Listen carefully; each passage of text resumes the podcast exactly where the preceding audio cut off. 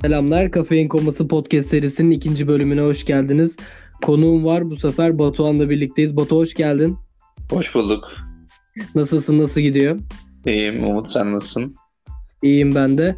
Ee, biraz senden bahsedelim, seni dinleyen herkes bir tanısın. Kimsin, nesin, neler yapıyorsun, pandemi nasıl evet. geçiyor? Önce senden başlayalım, sonra da gastro olarak devam edeceğiz sohbetlere. Tamamdır. Ben Batuhan Babayiğit. Çiğ restoranda çalışıyorum şu an. Aşçılık yapıyorum.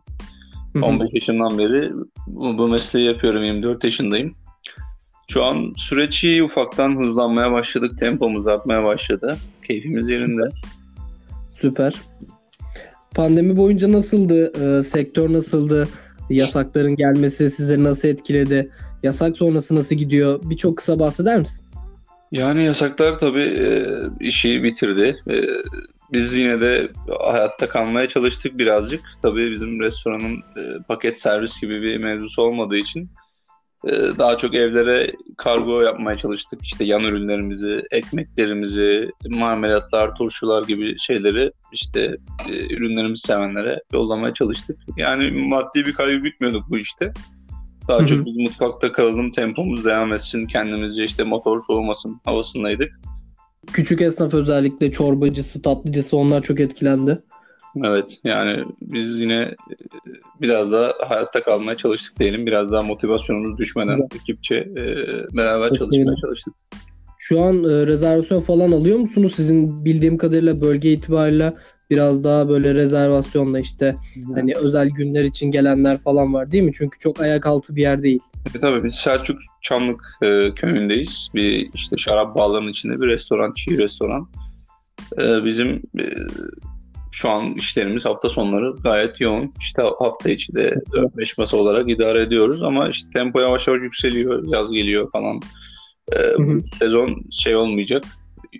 Yurt dışı çıkışı yasak diye biliyorum. Birazcık e, şeyiz, pozitifiz aslında. Öyle ee, şöyle, ben pandemi boyunca çok fazla yazı okudum. Hani bu yasakların gelmesi ve e, işte dükkanların, restoranların sürekli kapanması ile ilgili. Aşçılığın evrileceği ve aşçılığın e, artık bir boyut değiştirileceği söyleniyordu. E, sence bu bir e, havada kalan bir söylem mi ya da aşçılık evrilecek mi? Evrilecekse nereye evrilecek? Bunu sormak istiyorum sana. Yani bence e, bu pandemi mevzusu, yani insanların eve kapanması çok bir değişiklik olacağını düşünmüyorum. Ama paket sistemi mesela herkesin e, fikrini, kafasını değiştirdi. Daha paket üzerine paketlemeler gelişiyor. İşte daha steril e, olmaya çalışılıyor falan. Hatta benim bile e, fikirlerimi şey yaptı. Yani e, o kıza bahsetmiş bir şeyler düşündüğün hakkında. Aynen. Ee, işte ben de yaz sonuna doğru, önümüzdeki kışa doğru, yani yıl sonuna doğru ben de küçük bir dükkan açmayı düşünüyorum Bornova, İzmir Bornova'da.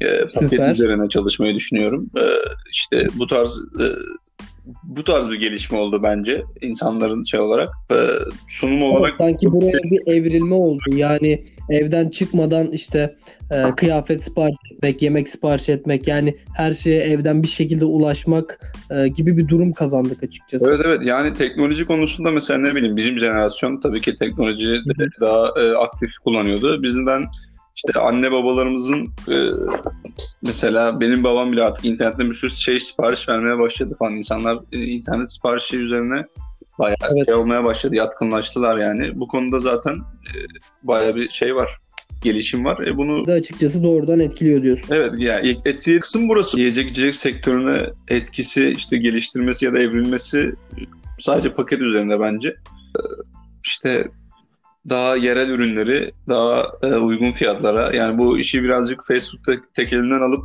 yine tabii hızlı bir şey çıkarmak zorundasın. Evet, paket servis yapmak evet. ama biraz daha işte bu zincirlerin elinden alıp en azından e, daha esnafa kazandırmak ve kendi yerel ürünlerimizi insanlara yedirmek, yerel şeyleri öğretmek istiyorum. Soslarımızı kendimiz yapıp işte ürünlerimizi, şarküterilerimizi, etlerimizi kendimiz pişirip e, onları e, insanlara evlerinde steril ürünler, güzel sunumlarla evlerinde tattırmak istiyorum. Böyle planım var ileriye dönük. Açıkçası bir şeyler deneyeceksin, evet. e, menü geliştireceksin. Beğendiğin her ürünü de paket olarak müşterine ulaştırmış olacaksın. Çok bu pandemi döneminde, hatta ileriye dönük de çok mantıklı bir proje aslında. Evet, yani zaten yani bizim yaşlarımız işte ikimiz de yirmi üç yirmi dört yaşlarındayız. Ee, evet. İşte bir restoran kurmak ve kendi restoranını açmak neredeyse imkansız. Çok iyi bir sponsora ihtiyacım var ve kendine işte o konuda büyük bir şeyin içine, havuza girmiş oluyorsun ve çok stresli bir iş, direkt işte bir şeye girmek falan. O yüzden e, şu an ben kendi imkanlarımla e, yapabileceğim işte e, en iyi şekilde ben müşterilerle yüzde değil de evlerinde ilk başta şey yapmak istiyorum. Çünkü artık sosyal medya e, inanılmaz güçlü bir hal aldı. E, fotoğrafçılık, videolar, işte reels'lar ya da ne bileyim her türlü e, müşterini aslında o dükkanda hissettirebilirsin ve onlarla doğrudan kontak kurabilirsin. E, bu aşamada tabii sen kendin de doğrudan çalışabilirsin. Bunun için profesyonel sosyal medya ekipleri var. Yani sen aslında proje olarak çok mantıklı bir şey düşünüyorsun. E, bunu hayata soktuktan sonra da ulaşacağın kitleye bir şekilde sosyal medyadan çok rahatça ulaşabilirsin. Evet, yani benim kafamda işte deneyim söz konusu olduğunda deneyimi evlerinde de e, tattırmak konusunda birkaç şey var. Mesela nedir? İşte en e, basiti bunun. İşte salatanın sosunu yanında yollarsın. Adama dersin ki orada bir şey yaz, ufak bir not düşersin. Şöyle karıştırın falan dersin. Adam salatasıyla sosunu kendisi karıştırdığında yine bir orada kendisi bir şey yapmış hissiyatına girdiğinde bu, bu da bu da bir deneyimdir ufak. Sen evet. e, işte ufak malzemeleri yollarsın, kendine onu hazırlat, kendine hazırlattırırsın. Hani az da olsa bir e, kurulum, bir servis yapma şeyini e, bir nebze yaşatmak istiyorsun. Evet, yani bu bu bu da kendince bir deneyimdir bence ki insanlar artık bence yemek ve hizmet almak istediğinde deneyim satın aldığını düşünüyorum ben. İnsanlar direkt alıp tüketmek değil de biraz daha özel hissetmek. Evet. Biraz daha hikaye arıyorlar ya. Bu hikaye satıyor yani şu an. Evet. Biraz daha deneyim dediğin gibi onlara farklı bir şey sunman lazım. Ee, şöyle ben sana İzmir ve e, ülke gastronomisi hakkında genel bir soru soracağım.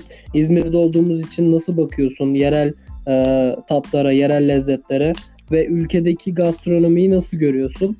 Bunu soruyorum. Ee, bence İzmir gerçekten yani yeni yeni Urla olsun.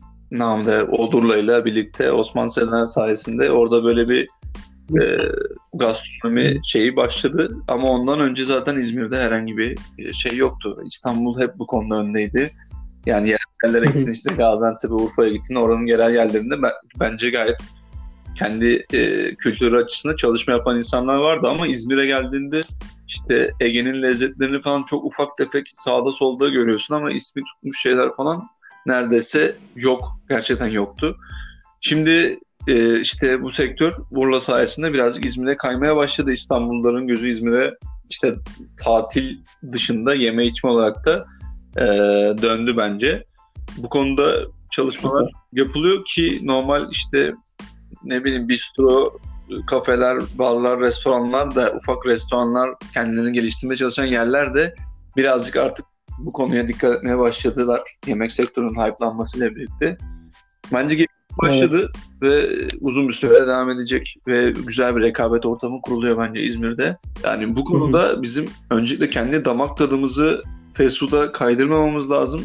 Gidip kültürü olmayan Amerika'nın burgerlerini ya da işte ne bileyim pizzayla mizayla değil de kendi kültürlerimizi kendimiz beğenmiyorsak kendimiz bizim sevdiği hale getirerek yememiz lazım ki kendi kültürümüzü yaşatmaya devam edelim. Bunlar ölmemesi lazım. Bunu adına çalışan e, şefler var Türkiye'de. İşte Mehmet Gürsoy olsun. Çalışmalar yapanlar var ama bunları işte yeni gastronomi öğrencileri, işte mutfağa merak sarmış yeni insanlar batıya kaymak yerine bu insanları örnek almalı ve kendi kültürlerini geliştirmeye başladığında zaten daha çok keyif alacaklar.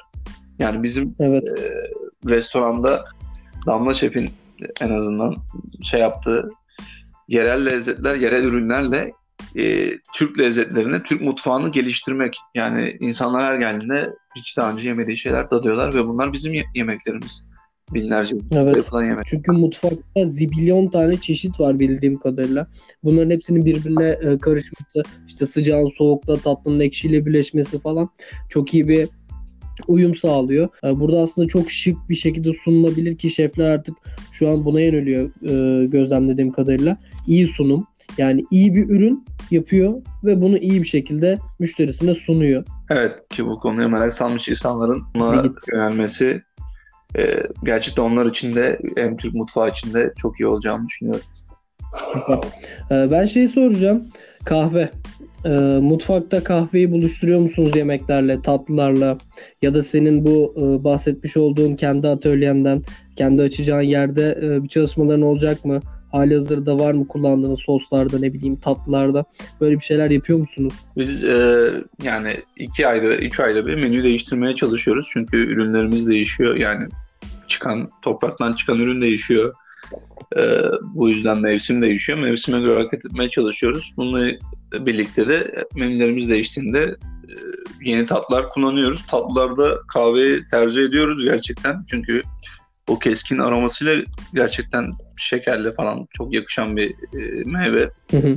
E, bir önceki menümüzde kahveli dondurma vardı. Hiç menümüzden çıkmayan bin altı yüz doksan üç adında bir tatlımız var. Hı hı. Onun içinde kahve dondurma vardı. İçinde kahve taneleriyle olan işte filtrelediğimiz bir kahve, e, filtre kahveden yapıyorduk. Ondan önce kahve kremaları kullanıyorduk. Yani e, dönemsel olarak kahveyi kullanıyoruz. E, ama işte dükkanda bir barist, barımız ve barista bölümümüz olmadığı için kahvenin yanında işte vereceğimiz işte ufak tefek kurabiyeler falan yapabiliriz fırsatımız oldukça. Öyle e, bir sunumumuz olmuyor ama dediğim gibi kahve çekirdeklerini ya da filtrelenme kahveyi e, tatlılarda kullanıyoruz. Süper. Ee, sen kendi hayatında nasılsın kahveyle? Kahveyle aranız nasıl? Ne kadar tüketiyorsun ya da nasıl kahveler tercih ediyorsun? Bunlardan bahsedelim mi? bahsedelim. Yani ben bütün gün mutfakta hayatta kalmak için aslında sabah uyandığımda kahvaltıda kahve ve birbirimizi cezalandırıp kahve sen demleyecek falan diye böyle şeylerimiz de oluyor. İki saatte, üç saatte bir kahve demlenir. İşte şey mutfağa girer, bir kahve yok mu ya falan filan der. Kahve mutfakta bizim içimizde. Ee, Yani bütün günüm kahveyle geçiyor diyebilirim. Hatta yatmadan önce bile içtiğim oluyor. Kahve hani uyutmuyor, uykumu kaçırıyor işte şöyle böyle gibisinden. Kahve tüketen insanların çoğu kahve içip daha mutlu uyuduklarını savunurlar. Ki ben de mesela yıllardır günde çok fazla kahve tüketmeme rağmen hiçbir şekilde uykumu ya da bir enerjimi, hiçbir şeyimi etkilemiyor.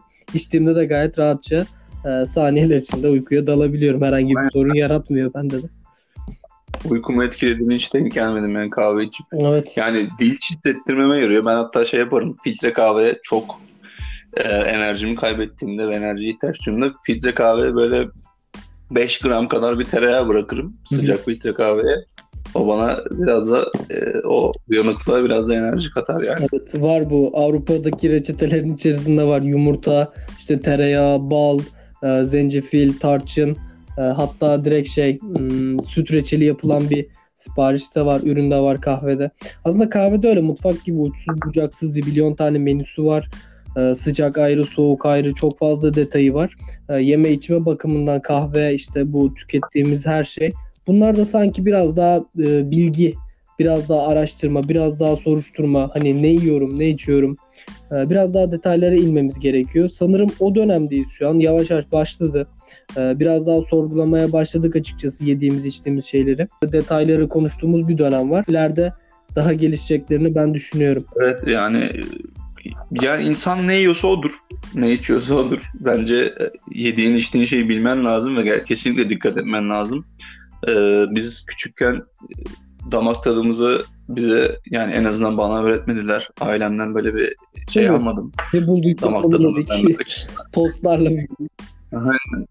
Ne bileyim okuldan çıkardık, ardından Burger evet. King'e giderdik, işte sos severdik, şeye severdik. E tabi e, buna kapitalizm de e, destek oluyor bunlara e, ve damak tadımız gittikçe ölüyor. Bizim işte dikkat etmemiz gereken şeyler mevsimsel ürün nedir? Yani işte bize hala gelip kışın ortasında domatesli salata isteyenler oluyor. Yani kışın domates yemeği ver. Yani bunu yazın ya işte daha lezzetli ya daha verimli. Evet bizde yani. Var öyle bir diretiyoruz bir de hani. Ee, sanki onu söylediğinde nasıl hani nasıl olmaz hani olması gerekiyormuş. Aynen işte domates onu, onu yapman o domatesi iyi bir şekilde vermen gerekiyormuş gibi hissediyor. Öyle yanlış bir algıya yanlış bir düşünceye kapılıyor karşı taraf. Ay in- şeye inanmıyor gerçekten. Hı? Diyorum ki mutfakta domates yok diyoruz yani. Adam inanmıyor nasıl yok diyor. Yok yani evet. Çünkü yok. En tecrübeli e, servis şefine, garsona ya da kime sorabilecekse sorsa menüden hakim birine. Ben buraya geldim ama ne yiyebilirim? Aslında bizde totalde bu var. Yani bir kafeye gitsek ya da herhangi pastaneye ya en basitinden bir fırına bile gitsen e, bir çekiniyor insanlar. E, sormak istemiyor. Yani orada bir baskın karakterlik mi e, sormak istemiyor. Ben buraya geldim. Ben buraya müşteri olarak geldim ve buranın en iyi şeyi ne? Ne yiyebilirim senden? Sen bana ne sunabilirsin? Sana bunu sorsa sen ona menündeki en taze, en güzel ürünleri aslında önerebileceksin. Evet. Yani işte burada aslında herkesin payı var. Hem dediğin gibi insanların öğrenmeye açıklığı lazım. Ee, burada bir de bizim de payımız var tabii. Biz de gelen müşteriye bilgiyi çok fazla vermemiz lazım ki bu sefer başka bir yere gidince de ana bunlar bana bilgi vermedi, bu ne diye sorsun diye biz gelen her tabağı önüne, önüne koyarken söylüyoruz. Bu budur. Şunlar var, bunlar var falan filan. Bunu anlattı mı adam burada ben burada bilgi aldım güzel. Başka bir yere gidince de bu sefer diyecek ki bu ne? Hani önüne bir şey geldi okey. Evet. Ben sipariş verdim ama menüde her şey yazmıyor olabilir ya da gördüğün şeyi merak ediyor olabilirsin. İşte bu sefer adamı tetiklemiş oluyorsun, müşteriyi tetiklemiş oluyorsun. Ee, başka yerlere de merak etmiş oluyor. Burada herkesin payı var bence sosyal olarak. Evet.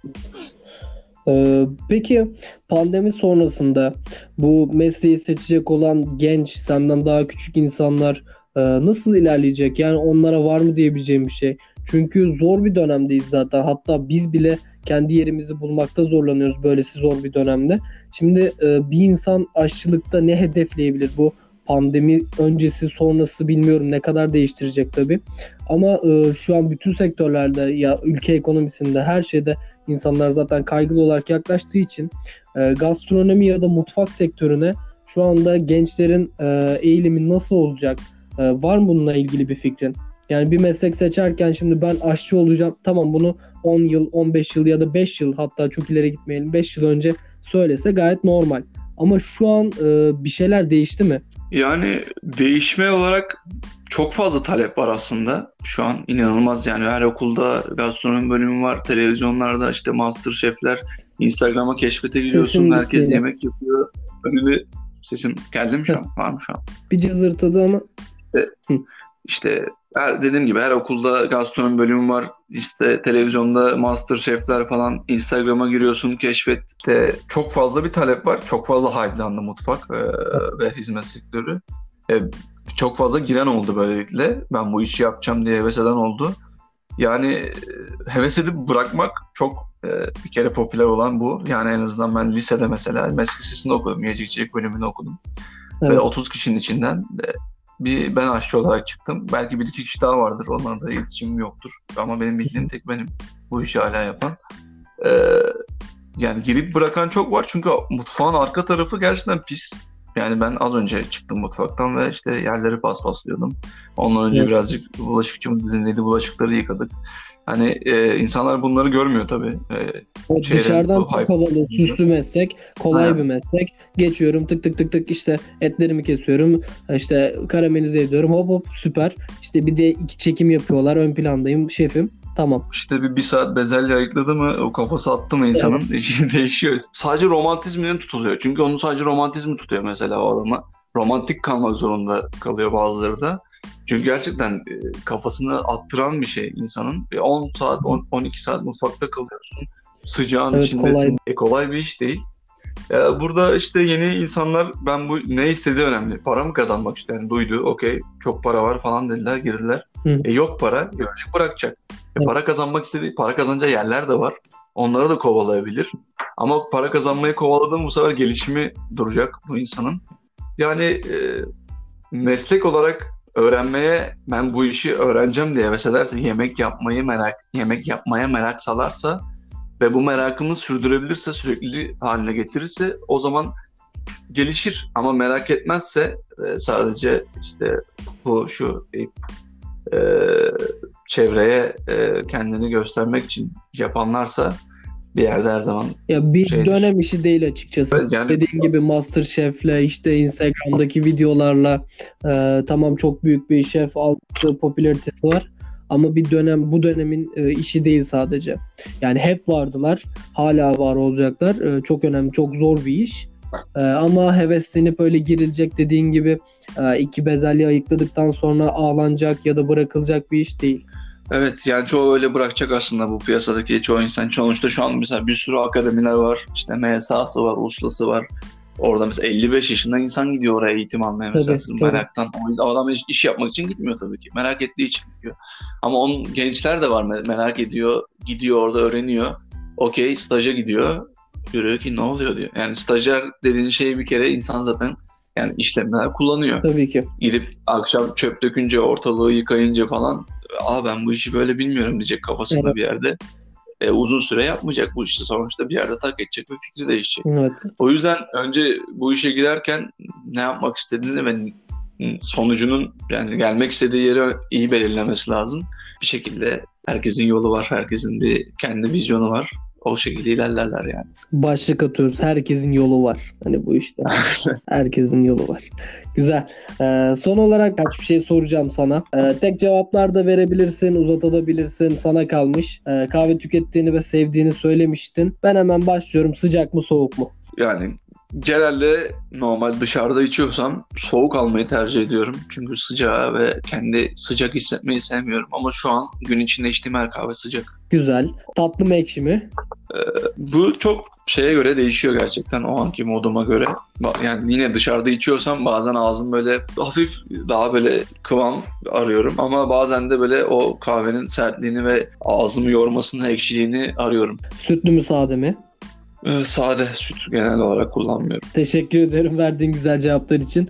Var mı eklemek istediğin bir şey? Ben teşekkür Yok. ederim öncelikle aktardığın güzel, değerli şeyler için, yorumlar ve fikirlerin için, yaptığımız bu sohbet için. Ben teşekkür ederim. Gayet keyifliydi. Teşekkürler. O zaman herkese çok teşekkür ediyoruz dinlediği için. Bir sonraki bölümde görüşmek üzere. Kendinize iyi bakın.